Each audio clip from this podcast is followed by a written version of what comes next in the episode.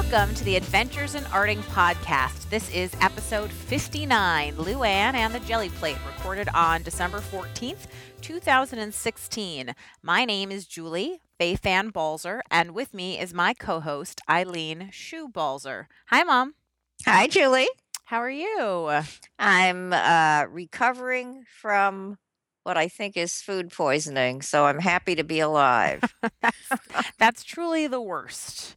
You know, it's one of those things like when you don't feel well. And actually, I was thinking that let, let's speak of illness, shall we? Because it's a fascinating topic. But actually, I was thinking that with all this travel, uh, I'm sort of amazed that I haven't gotten a cold yet. And I'm wondering now that I'm going to be home for four weeks whether or not this is the moment that my body will poop out and I will get a cold. I'm hoping not. I'm hoping that flu shot's going to be working for me. I think being home is gonna be great. You've been traveling, you've been on the road. Last weekend, you were in Tampa. Now you have almost an entire month. I think it's gonna be great. Well, you know what I'm really excited about? And actually, the problem with being home is now that I'm home, I keep thinking, okay, now I have like a hundred thousand uh, creative projects that were on the back burner that I want to do that, you know, I suddenly have a little more time to do, and I'm overly excited. Actually, just that reminds me, I was talking to my friend Pete today, who is a painter. I actually own some of his paintings, and he's been so busy with other things, his house falling down and his health and various things, that he said to me, the thing that really depresses him is he hasn't been able to paint.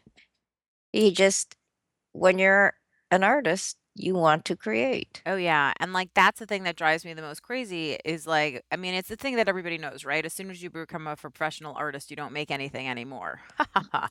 but like, you know, there's so much life stuff that gets in the way. So yeah, I'm excited to actually make some stuff because I think the times when you're really creative and you make the best stuff is when you have sort of fallow not board time, that's the wrong way to put it, but just more downtime to sort of go further, press further, like not have to use your cheap tricks that you know work and you have more time to experiment and stuff. So I'm looking forward to it. And it, speaking of experimenting, there is a wonderful product that came into my life many years ago, which I love and many other people love. And uh, it is the Gelli Plate. And one of the rules that I have whenever I teach is if I'm teaching a class that involves the Gelli Plate, I know, like if it's a six hour class, that I can't teach the jelly portion of it until after lunch because once I teach that, nobody wants to do anything for the rest of the class except make jelly prints. So Anyway, we mm-hmm. are lucky enough to have Luann Gleason with us today, and she is the CEO and co-founder of Gelli Arts, which is the maker of the Gelli Plate. Um, and we're gonna for any for the one of you out there who has never heard of the Gelli Plate, we're gonna blow your mind today and talk about it a little bit. We'll explain all of that, but I want to tell you a little bit about Luann first. So she was born and raised in Michigan, one of 10 children in her family, which sounds amazing and frightening and wonderful to me. uh, and so she worked at a department store to help pay her tuition at her all girls high school. And then she put herself through college and she graduated from Michigan State. And after college, she worked first for a department store, making decisions about which women's clothes to stock, and then for a bank. And eventually she went to get her MBA at the University of Michigan. Um, so you're a true Michiganer through and through, Luann. Yes, I really am. So yes. Are you laughing at our winter that we have here? Because I know you live you live more uh, in Jersey now, right? Well, now we're in Philadelphia. Oh, Philadelphia. Yes, it's even milder here in Philly than it is in Michigan, of course. So. Oh man, so you're just mocking our winter coldness. Well, are you in you're in Boston? I'm in right? Boston. It's pretty cold. yeah, it's really cold. I, I'm so glad to be in Philly, honestly. After all those years of Michigan winters, I'm happy to be in Philly. Um, and Philly has actually they have a number of really good art museums. Oh my God, we have so many fabulous museums. Um, yes, we do, and uh, we have guests all the time that are you know asking us to take them to the museum, and so we spend a yes. So there is a lot. There is a lot to see here. Mm-hmm. Plus all the history, of course, beyond like obviously the art museums and all that stuff. Right. The history is incredible. I mean, I walk to my office from my home. We live actually in Center City, and I'm about 10 blocks from my office. And, you know, there are all these historical signs along the way. And it's just amazing to see, you know, to walk in the same streets that our founders did. And it's it's just an incredible place. I love living here. I mean, Mhm. we we like to claim history here in Boston, of course, as well. Yes. But yes. Yes, Boston's amazing too. I love Boston. Mhm. Anyway, so just to go on a little bit so you know that Luann comes probably maybe from a different perspective than a lot of our podcasts do because Luann has a long history in business. She worked at Procter and Gamble, um, working on brand marketing, making decisions about product development and advertising on household brands such as Cascade, Dawn, and Joy. Uh, so I think actually all of which can be found under my sink right now. That's good. Right? Yeah. and Yeah. she developed a lot of new products there, which became a big asset, obviously, at Gelli Arts. So that's a sort of a big change. So, you know what? I'm so glad you mentioned that because I do not consider myself an artist in any way, right? Mhm. I have been a business person my whole life. And, but the caveat is, I love to create. So, ever since I was a little girl, I taught myself how to sew. And I, you know, starting at about 10, I had a lot of brothers and sisters, and I would make little things for them. Or even my younger sister, she's 11 years younger, I would make dresses for her. So I just taught myself how to sew. And interestingly, over all these years, my creative outlet has been sewing. Excuse me. Um, and so I would love, I work hard all day, but I would love to come home at night and create something. And up until probably six years ago, I never thought of that. I, I guess I never really thought of it as being any kind of artist. I just thought I like to sew. Um, and I love to, you know, make beautiful things, really.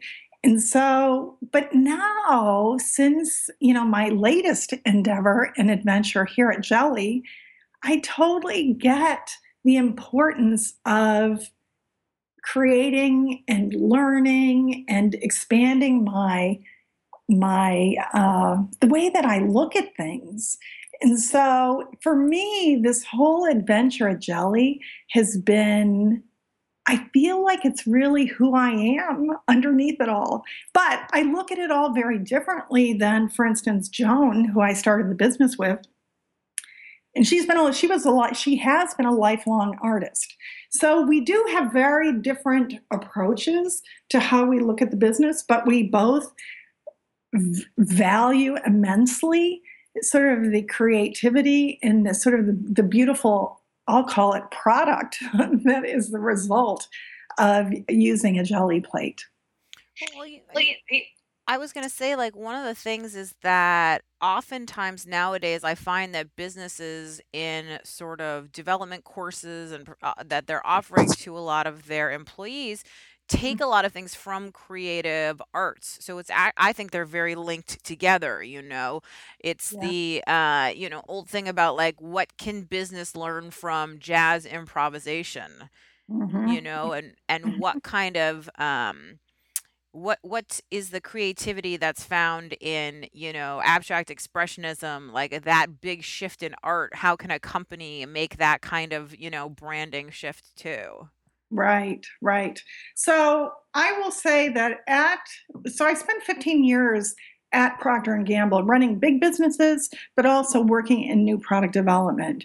And now that was a number of years ago, right? So I would in the new product development work because it was so focused on consumer products and they were household cleaning products that I was developing um, along with our r&d folks you didn't have a lot of that inter- that connectivity to the creative arts. You know it was more uh, it was just more um, you know sort of i don't want to call it pedestrian because that sounds so negative but it's you know it was just sort of a day-to-day household products. So to you know and that was how many years ago? That was over 10 years ago now So I would say today, I think that a lot of the products, the packaging, um, especially I, as I think about it, the packaging is much more artistic than I think it was, you know, when I was there developing uh, products. So maybe what's happened is, yes, the business world has learned a lot about the value of integrating both worlds in new product development, but um, which I think that they have now that I think about new products, recent new products. So, Have you ever watched Shark Tank? yes. I love that show. It's a uh, for people who don't know, you, entrepreneurs pitch their ideas to possible investors. And one of the things that I think is clear is that if you come in with something, it could be a very pedestrian product on the face of it, but if it has that creative leap to something that someone hasn't thought of, Mhm. the the investors immediately see the commercial possibilities in it. And it could be something simple. I mean, these guys came in, I think, with a plastic container for paintbrushes, which kept the paint uh, brush pliable and soft, Mhm. you know, even over many weeks. Mhm. I I think it's not that somebody has to reinvent the wheel. You have to just somehow shift attention to a different part of something that maybe we take for granted. And I think that's where creativity really does come in. right. So I would say this. I like to think about it, it the way about if a new idea can solve a, a meaningful problem. Right. So it might be a small problem, but if a lot of people are experiencing that problem, that could be very cool. That could be, you know, uh, you could sell a lot of whatever the fix was. So for me, it's all about are you solving a meaningful problem? And the flip of that is how big is that market? So when we first looked at jelly, you know, I met my co-founder Joan actually through a person that I worked with at P&G, and um, Joan invited me over to print on a big slab of Jello. And I was like, oh, geez, I kept putting it off and putting it off, thinking, oh, that doesn't sound like too much fun. Um, and I'm very busy. I had a lot going on. And so finally, you know, I found the time. I went over, and in the course of an afternoon, I was totally sold. I was, we sat there and we printed on this big slab of jello, and Joan printed. And, you know, from the first print she pulled, I was like the kids that print today when they first, you know, pull their first print from a Gelli Plate. Their faces are just fabulous. And so I felt I had that same, I was mesmerized by this whole process. And the more that she printed, and then when I started printing, and I, the non artist, could create something that I considered beautiful, I thought, oh my God, what do we have? This is a very interesting idea. And that, you know, and it, that was the, the beginning of it all. So, you know, I then quickly tried to figure out how big of a market this could be. So I love the idea, but from a business standpoint, it only, you know, it's only going to make sense. We all know how hard it is to, you know, start a new business and create a brand and all of that. It's very, very difficult. And and it takes a lot of time and a lot of resources. So we wanted to make sure that the market was going to pay us back, kind of, you know, that all that effort would really be worth it. Um, so, so for me, I've looked at, I, I love the creative side, but it only matters to me from a business standpoint because of all the work it takes, whether or not sort of the end result is could be there. You know, in a weird way, this kind of reminds me of I was talking to a friend of mine about teaching in person versus teaching online. Yeah. And of mhm, course, the issue is online, you can have a thousand students. Right. And in Mhm. person, you usually max out around maybe 25 or 30, right? Yeah. And so the argument was like, you know, if you and also with in person, you're traveling somewhere, you're, you know, Right. hotel, you're da da da, like all this kind of stuff. And so Mhm. it was like, if you actually look at the numbers, there's zero reason to ever teach in person. You know, you you really only should teach um uh Uh, you know online if it- if you're talking from a financial business point of view. no, no, no, I wouldn't say that's true. Because basically what you're doing by doing it in person is you're it's all advertising and promotion and it's building awareness of you as a brand and it's um there was this other thought I had. Oh, it's kind of like sampling. So, you know, sampling for a Gelli Plate, oh my gosh. If we could afford to sample little bitty Gelli Plates, that would be fabulous. But of course, sampling is hard. And like you're doing, it's very expensive in many ways. So I so I, I think of you hitting the road and doing uh, you know, your in-person workshops, I think those are mandatory to build your brand. Well, so this is what we came to in the end in our conversation, which was if you look at it purely financially, you know, dollars and cents, there's no reason to teach in person. If you look at it from a bunch of other things, Right. and like marketing, advertising, like, you know, uh, what you get back from actually talking to students in real life and Yes. actually getting feedback in like real time. You know, Mhm. if you, I mean, there's just, there was ancillary stuff. Do you know what I mean? Oh, That we totally were like, that's, that's the reason. Right. And when we go to these shows, I mean, I love the shows, even though they're very time consuming and all it hard and, you know, long hours and grueling. The interaction with the end consumer is invaluable. I mean, we need, I was actually at my desk the other day thinking, shame on me. I need to do that even more. So I do it a lot, right, in the first half of the year. But in the second half of the year, it's a little quieter for shows. And so, you know, we don't, we're not on the road in the fall. So, you know, we find other ways, but I love one of the things I love to do is people contact us all the time. So I love to call them back. So I call a lot of them back and I just pick their brains. I just, you know, ask them what they're doing, what are they creating, what do they like, what's their problem. I mean, I love it. I think these people they pro they're kind of think I'm a little crazy sometimes, but for me that is a great source of feedback. You know, I, I'm not out there teaching classes like you, but I do need to understand what people are thinking. Oh, the good, the bad, and the ugly. You know, all of it. I need to know. Well, I think this I is think this is always like the product development question, which Mhm. is, you know, a lot of times product people who develop products aren't the end user. And Yes, that's right. so that's Mm, always an interesting question about like how is the product actually being used versus how it was intended to be used or how are people receiving it as Right. opposed to I mean, I remember many, many years ago in New York, uh, somebody hooked me up with a focus group thing Yeah. where you went in and I did a focus group. It was for Lucky Brand cigarettes.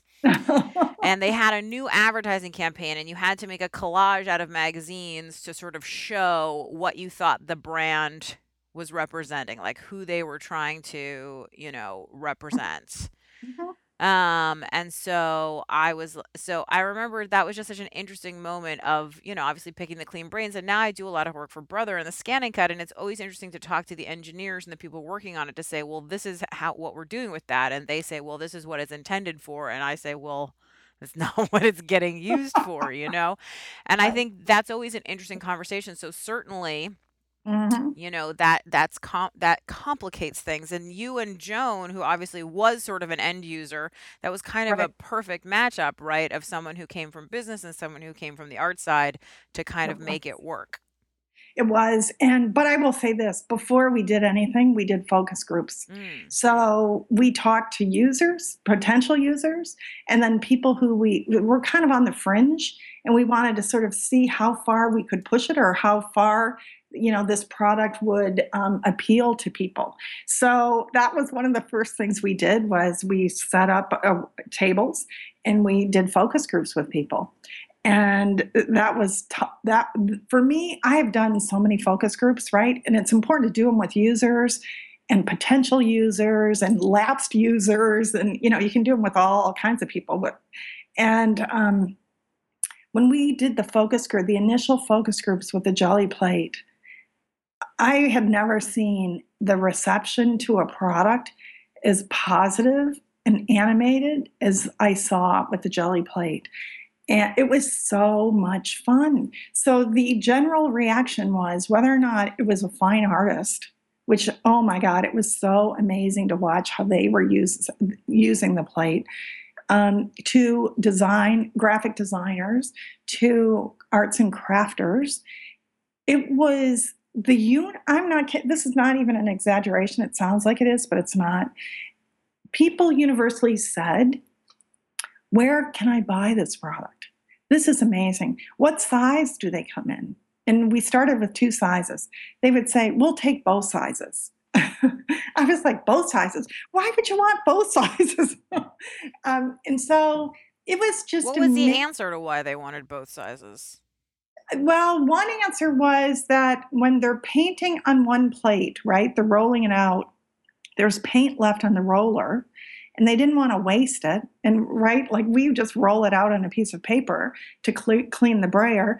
They wanted to roll it on another and work on two plates at the same time. Hmm. interesting. So it, it's it's that whole proliferation of sizes for the Gelli Plate was amazing to us really they we we did that in response to people asking us for things. And um, you know, you would say, well, you could mask it off and have a three by five plate, but there is this whole convenience aspect that people they didn't want to do that you know or some would of course but others did not want to do that. Before so we get too far will you just explain to people what a Gelli Plate is in case they don't know? Oh, oh god. This is always the most challenging for me. Okay. So what i i explain it it is a surface for creating print monoprints, but that means a single print. So it's a surface that is, if you, it lays flat on a table. It's about three eighths of an inch thick, and our best-selling size is eight inches by ten inches, and it is a squishy surface, kind of like it was designed to mimic gelatin, but it's reusable and durable. So it's a smooth, flat surface um, that you then apply acrylic paint to the top. You create a design in the paint using stencils or combs or stamps, whatever you'd like. So you create your design in the paint. And then you put on top of that design a piece of paper or fabric and press it gently with your hands. And essentially, when you're pressing, you're transferring the paint from the plate to the paper or to the fabric. And then you just simply pull the paper or the fabric off the plate and you have your first print, your first monoprint. And once you get your first monoprint, you're not going to stop. it is quite addicting. It is very addicting. And it's one of those I mean, I think for me, the brilliance of the Gelli Plate is that thing you said about it answers a question like an, uh, a hole that you didn't even know existed. Monoprinting has existed forever and ever, Yes, you know, and there's so many methods of doing it, but many of yes. them are either um, difficult or like, you know, require a printing press or require you to make the gelatin plate i have a i have a Right. story that i've stolen from my friend jen mason that i like to tell which is she back in the days before Gelli Plate existed she Mhm. was teaching a jelly uh, gelatin printing class right Uh, and yep. she had at the hotel because you have to make the plates right when you get to the location. So it was at a big convention and she was at the hotel and she had uh, you know arranged with the kitchen ahead of time which is already a pain in the butt right to put all these trays of gelatin in their refrigeration so that they would set up for the class. And of course open Mhm. up the fridges in the morning right before class and none of the plates had set something had happened either the fridge wasn't at the right temperature or somebody had left the door open or whatever it was but she basically had to end up going to a gelatin printing class with no gelatin to print on Oh my God. which you can only imagine the panic Right, and right. terror of that moment, right? Right. So, I I and so, you know, I know that when the gelatin or the Gelli Plate came out and the idea that this was reusable, permanent, you don't have to wait for it to set up, da da da da. It's like if you well, if you ever wanted to do this, it just made it so much easier. And it actually reminds me to a certain extent of simple things like the first time someone figured out that you could put fabric dye into a spray bottle you Mhm. know, uh, so that you could just spray dye things instead of having to, you know, and then that has transferred into paper crafting, into da da da, and all sorts of stuff. And I just think that um, Mhm. there are all these things that are inconvenient that when someone figures out a convenient way of doing it, it just blows our minds. That's right. I mean, I would say one of the things that we debated was that was be, we of course people have been printing for centuries or long, you know, for from the beginning of time probably, and um, this was nothing new.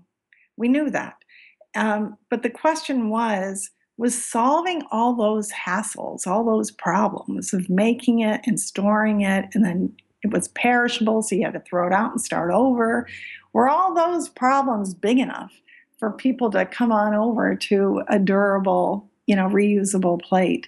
So I think the answer is yes, it was. Those hassles are a, a significant hassle. And, um, you know, and here we are today. So I don't, you know, it's been so fascinating to watch this whole thing. Well, I Honest. I think it's so interesting just from the idea of like what are things that people want. I know that one of the things we talk a lot about with ScanNCut. So obviously the ScanNCut is, is a machine that requires no cartridges, no drawings, no nothing, right? You can just scan in anything you want. And the amazing thing that I have come across weeding through email that I get and I know that brother gets is that Mhm. people actually do want you to just give them designs or sell them designs. And it's it's kind of a fascinating idea because I I'm like, well, I'm like, wow, the whole like amazing thing about this machine is that it's just so easy to get anything you want into it, and yet people still want to just buy a Yeah. design, and and I think that's Well, interesting. Well, those are all different targets of consumers. So the tar you know, there's a target that sees something beautiful, and sometimes I hate to admit it, but that could be me. I see something beautiful online and I go, "Oh my god, I think I could do that." And then off I go and I say, "Okay, I'm gonna do that." Now, that idea is not mine, but I have it's quite therapeutic to make it and to then look at it on my wall and say, wow, I really did that. I love that. It doesn't matter to me personally if it was my original idea, okay? Because I got gratification out of making it. And so that's one group. I guess the thing is I'm not even thinking like my original idea. I'm just thinking like, you know, you have a piece of clip art, you scan it in, you know, as opposed to buying something, you know, et cetera, et cetera. But I think I, uh but because I think that actually gets to the convenience factor, which is I think people do like things that are just easy and convenient. You know, I was so I was oh, they, yes, they do. Yep. Obviously. And, you know, I was filming some uh, videos with my brother, and I thought I was doing a uh, a craft video that was way too simple. Like the project was very, very simple. Um, Yeah. and his response to it, he's not a crafter at all. He just um, filmed some of my videos for me. Is he was like, "Oh, that was great. That seemed like something somebody could actually do." And I was like, "Oh, okay." And I sort of understood from that that a lot of times the videos that I think are cool are like he's like, "Yeah, nobody's going to do that. That was coo- it looks cool, but nobody's going to do that." And I do think that that that's sort of an interesting thing that happens as you go on. And if I look at some of like the most popular DIY blogs, most of the projects that they have are not complicated. They are in fact incredibly easy because I think a lot of people are looking for those very doable Right.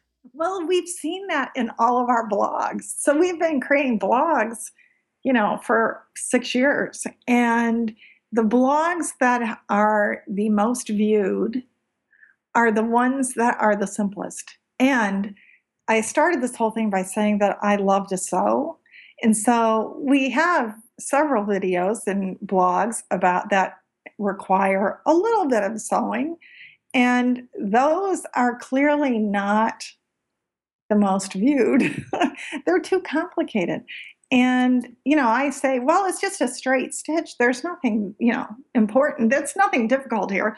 But there is, it's very uh, telling, the numbers tell us the answer that people are looking for very, very simple ideas that are, are beautiful, that they consider beautiful. So that's a big challenge, right? So that we're always we're always debating this and talking about it, and and then you know we uh, we still share you know ideas that we know at the end of the day aren't going to be as impactful, but we love them, so we're, we we share them. Well, it reminds Well, it me of cooking because I am not a mm. very I am not a very good or experienced cook, but my mother is. And so I feel like, "Mom, you look at a recipe that may have 500 steps and 50 recipes and be like, "Oh, no problem. I can do that. And what a cool idea. And that's going to be neat." And I'm like, "Four ingredients, please." You know, Right. Well, like part of it is understanding if I have the equipment already, as opposed to I have to go out and buy some specialized equipment, or if I have the ingredients or I know where to get them, as opposed to I have to now go on a search of the entire Boston area to find them. It really makes a difference. But the other thing is, I'll tell you, even though I can cook, if the recipe starts out first, make your own lady fingers, I'm done. Well, wait a minute. Why don't you just go buy them? yeah. Yeah, exactly. But that's like, I mean, I think that's so often the thing, which is there are things that are interesting to the dedicated diehard enthusiast who wants like that next level, next level, next level. And then Mhm. there are things that, you know, I would say the wider range of people, the sort of are are, are interested in, the Right. casual user. And I would say we try to do we try to um, reach both of them. So they're two different groups, and they, you know, they're looking for different things, and we try to meet both their needs, really. So But we do it very knowingly, you know. so I noticed that you've been doing a lot of stuff with Birgit Koopsen and um, Marcia Yes. And I'm wondering how you hooked up with them. So we met them at Creative World about three years ago in Germany. And um, so all of our marketing, I would say 98% of it is done online. And so they were follow they were watching us and we had reached out to them via social media. And when we got to Creative World, we met with them and they shared what they were doing and then they we had so much fun with them that they came and they sat in our booth and printed for a while. And it was just this beautiful friendship from i would say from from uh, it started online. And um, and now with uh, joan wanting to uh, take some time off or maybe retire i don't know how she'd like me to characterize it but um, you know they were there and they and we love what they do. And so you know we we just brought them on board. So it's been fabulous. Which is so you, we meet let me just say this going we're going to creative world soon right? It's in january. I'm so excited because and have you been to creative world? I have Do you go- not. so honestly, Creative World is a scene that I've never witnessed before anywhere. It is this it is so enormous and there are so many uh, vendors and interesting people and cool products and the displays are I mean, I'm sad that I have to work there because I just want to walk around and watch people do their art and get new ideas. I mean, it's just an amazing place. So people have always said, I know a lot of people obviously have been to Creative World. So Creative World uh, is like if you took CHA, which is the Craft and Hobby Association show, and mixed it together with NAMTA, which is the art materials show, Right, and right, maybe threw in like the stationery show as well, you know, and just packed all of that creativity Yes, together into one ginormous, you know, yeah, convention center in Germany. And they have it every year in Europe. It's about the same time of year as CHA, um, which always leads to an interesting problem for many manufacturers and buyers. yes, including us. So, you know, as a small business, we can only go to so many shows. and so we uh, have we started going to Creative World. I think this is our fourth year, and um, you know we just can't. I can't. We can't go to all of them. So we don't go to CHA because we're on a plane getting ready for Creative World. Um, in Creative World, it is the, it is enormous. It's hard to even explain. It's it's one of those things where it's a con- conference center that has maybe 11 or 12 large conference buildings that are about the same as the conference facility here in Philadelphia, but now there are 11 or 12 of them in a complex. And when you arrive, you have to take a bus to your building, and then you get to your building and you have to go up a couple floors. And, you know, it's just it's just enormous. That's all I can say. And full of wonderful ideas. So it's it's really exciting. I'm very excited. And and I'll just say this because as a little business, I mean, I was terrified when we first went because I was thinking we are going to be so lost in this sea of businesses. Um, but we had applied for uh, they have t- awards for tool creative tool of the year, and for the past two years, we have won.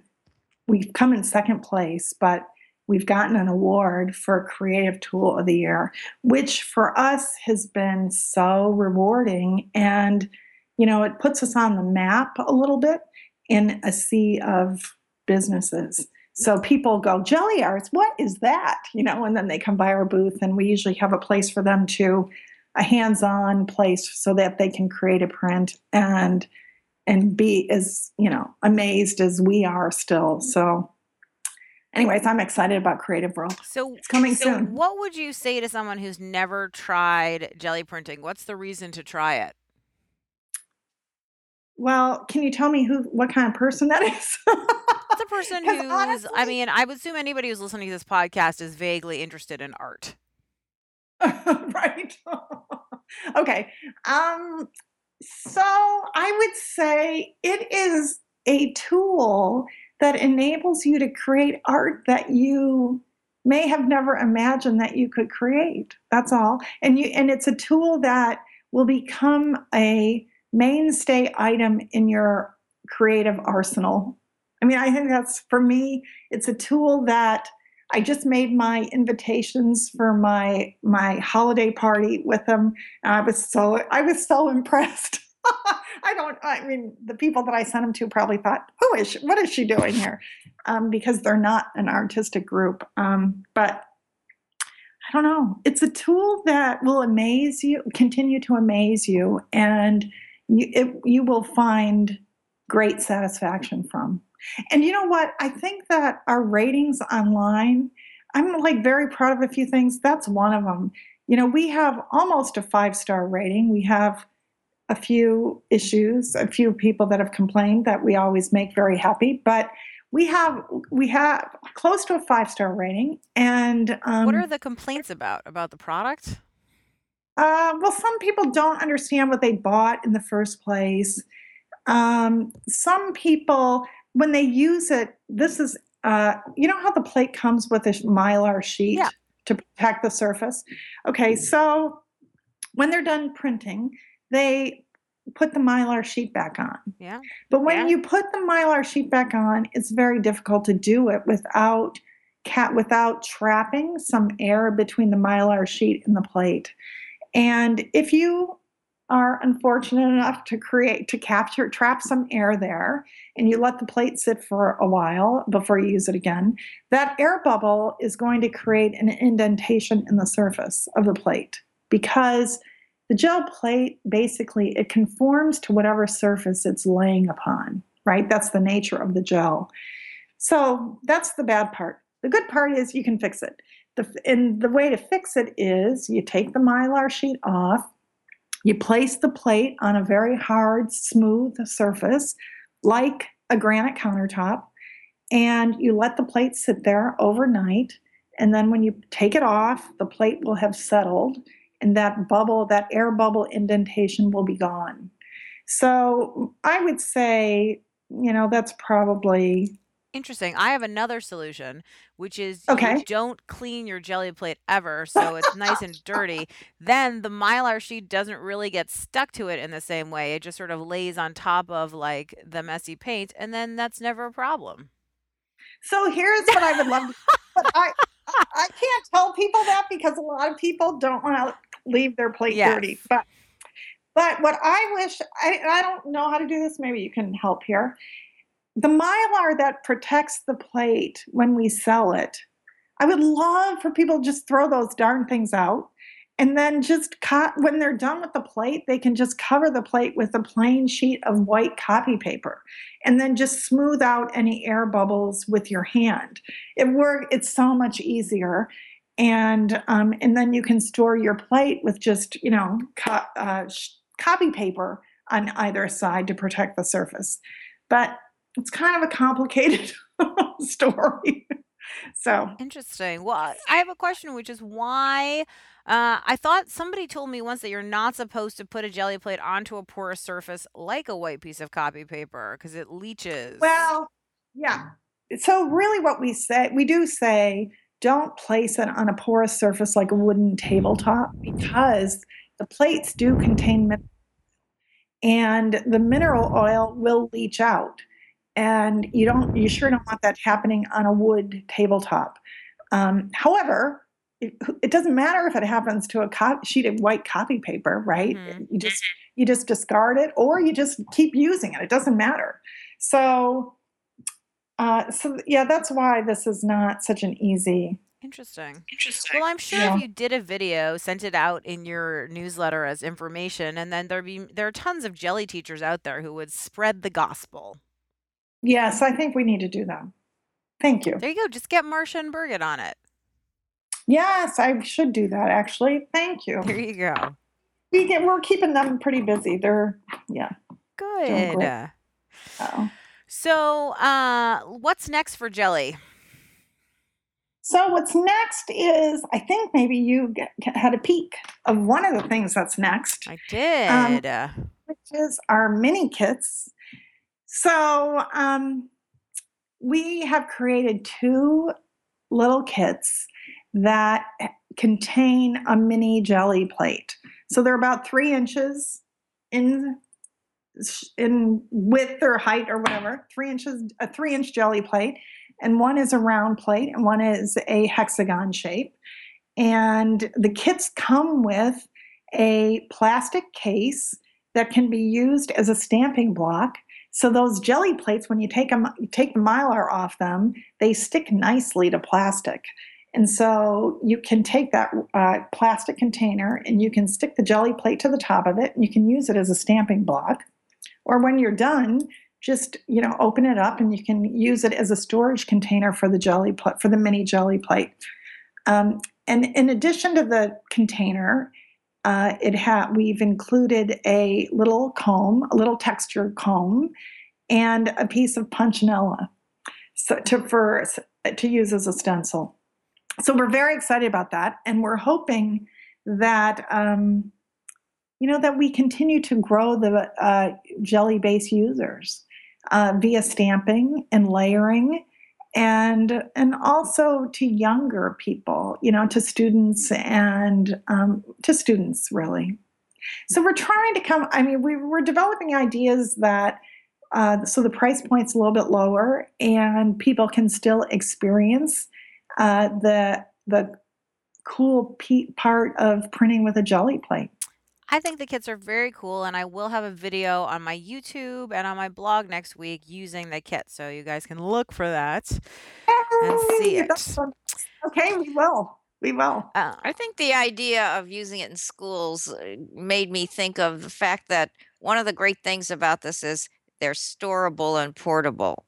Yes Uh, because, like, for example, for someone like me, I don't have an art room. I don't do a lot of, you know, great big things. But the fact that I could have this, don't have to think about storage, don't have to have an entire art setup or a gigantic table in order to do this is very attractive. And I was thinking not just schools, but the other end, uh, lots of, uh, I would think, Uh, you could do this in after school care, you could do it in senior centers, you could do it yes. all kinds of places because Mhm. it is not a complex setup. Right. Mhm. So I totally agree. And I will say this we also have two additional new products that will be coming out, we'll share at Creative World. Um, and it's going to be two new class packs that um, are larger. So right now we started, we wanted to test a class pack. And so we started it with a five by five plate, a five inch square. And we made the plates as thin as we felt we could and still, you know, create a beautiful print. So we started with a five by five class pack and it's been very, very successful. And um, and so now we're coming out with two larger class packs. So one with five by seven plates and one with eight by 10 plates. So I, and I, I will say this one of the very first sales we made way back when was to a gentleman in New Jersey who was fielding workshops at senior centers. He was doing art classes and that was it was so exciting because we had just started selling. It was probably the first month or two. He happened to live in my town. I didn't know him before but he found us and he took the 8 by 10 Gelli plates. This is so funny. He bought a case. He took them and he cut them in half. So they were four they ended up being four by half of an eight and a half by eight by ten. So four by five and he gave each one of the seniors a four by five plate. And then he brought with him frames, you know, cardboard picture frames. And so they all printed. And then he put them in frames. And he called me after the workshop and he was beyond excited. He said, You have no idea how much joy these people felt creating their own art. And they weren't artists, right? They were passing time in this in a in a you know senior center. And so it was just it was so cool. I mean i would just say this the personally i feel every day when i read these comments that the happiness that people feel printing is just so cool. It's so rewarding. And you know no matter what happens I feel like we've made a lot of people really happy. It feels really good. So we're going to go down the class pack. Feel you know we'll, we'll keep going there because I do think that it's a perfect setting. Yeah. You know, I think You know, that one of the things about doing this job of making art and teaching other people and all that kind of stuff is, you know, and Yeah. and because I just taught classes, I think this is fresh in my mind as people do say like this has changed my life or this has been an amazing thing for me or this, you know what I mean? And ah, I think Yeah. that art mm. making is something, and we've talked about this many times on the podcast, that is a release, a relief. It's therapy, it's Yeah. theology, it's, you know, so many different things for so many different people. And so anytime you can mm. be involved in something like that, my so a friend of mine has a job that she really doesn't like, and she said to me recently, she said, you know, I always wanted to do something that I thought was gonna change the world, and I'm just not sure how, like, showing, you know, insert name of big company, why they're, you know, w- how 11 year olds feel about their product, you know, is something that's actually changing the world in some way. Um, a- and I thought about it and I was like, you know, I never thought, oh, I want to do something that changes the world. But actually, I feel like I have lucked, I have just dumb lucked my way into something that does make, you know, a couple of people's lives a little bit happier, including my own. I would say when I was just saying all that, I was thinking of you. You must see that every time you do a workshop. When you're there personally, I mean, I think that's super cool. That's very, I mean, I hope you find it rewarding. I'm sure you do. I do. That's one of the big reasons to teach in person is just the personal reward of actually getting to meet people who say what you do matters to me. Because there are times Yeah. certainly, you know, you work by yourself. I'm I'm wearing my slippers right now, you know, where you wonder if you're screaming into the wind and anybody's actually out there or anybody cares and then you just meet one Yeah. person who says, "I, you know, my uh, partner died, my parent died, my, you know, when I went through this divorce, I got sober, I whatever it is, and Yeah. through that, art was there for me, and you were a part of that journey, and I can imagine nothing more rewarding than hearing That's right. that. You know, I totally agree. And that just happened to me in an email this morning. And I, that, I, it just keeps me going. I love that. Yeah. Yes. Yeah. It's a good Mhm. reminder to me too that I always n- try now to say to people, you know, what you did meant a lot to me. What you did changed my life because I know how much it means now on the other uh, side of that. Yeah, that's right. So that's really good, right? It That's a lesson for, is.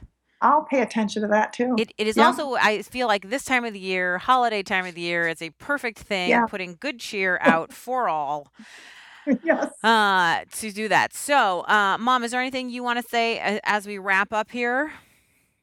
No, but I was just thinking that the part of the appeal, you know, of these adult coloring books is the fact that it's portable, that you can produce something that you enjoy, that it's meditative, doesn't require a lot of tools. And there's something related to the appeal of the Gelli plate, I think. Same idea. It's you can take it up as an adult, never having done any art, and it's creative and it doesn't take up a ton of room in your house. And uh, when you're finished, you've got something that you made.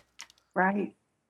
I, yeah, I agree. And you could hang it on your wall. Yes, you can. yeah, I know. It's great. I do it all the time. yep. Cool. Uh, You need a museum, the Gelli Right. the Gelli print the museum. Gelli print, the, an exhibit of Gelli prints. Um, so, Luann, where can people find out uh, about Gelli online? So we have um, our website, which is www.gelliarts.com. And from that website, they can get to our blog with our amazing artists, Brigitte and Marcia. And um, and also, we just created this new uh, uh, page, and it's www.gelliprintingprojects.com, where we're trying to take these very simple projects and put together step by step instructions for art educators or anybody else who'd like to take a stab at them. So we're trying to create um, or make it uh, even, you know, help people out, make it simpler for them. So Cool. We Cool. hope they go there. Yep. Um, and as always, you can find me at balzerdesigns.typepad.com and do leave us your comments or questions at balzerdesigns.com backslash arting. We'd love to hear from you. And if you tweet about the show, please use the hashtag pound arting podcast, A R T I N G P O D C A S T. You could also throw in a hashtag gelli for this one. That's G E L L I. And thanks so much for listening. And we'll see you the next time on the Adventures in Arting podcast.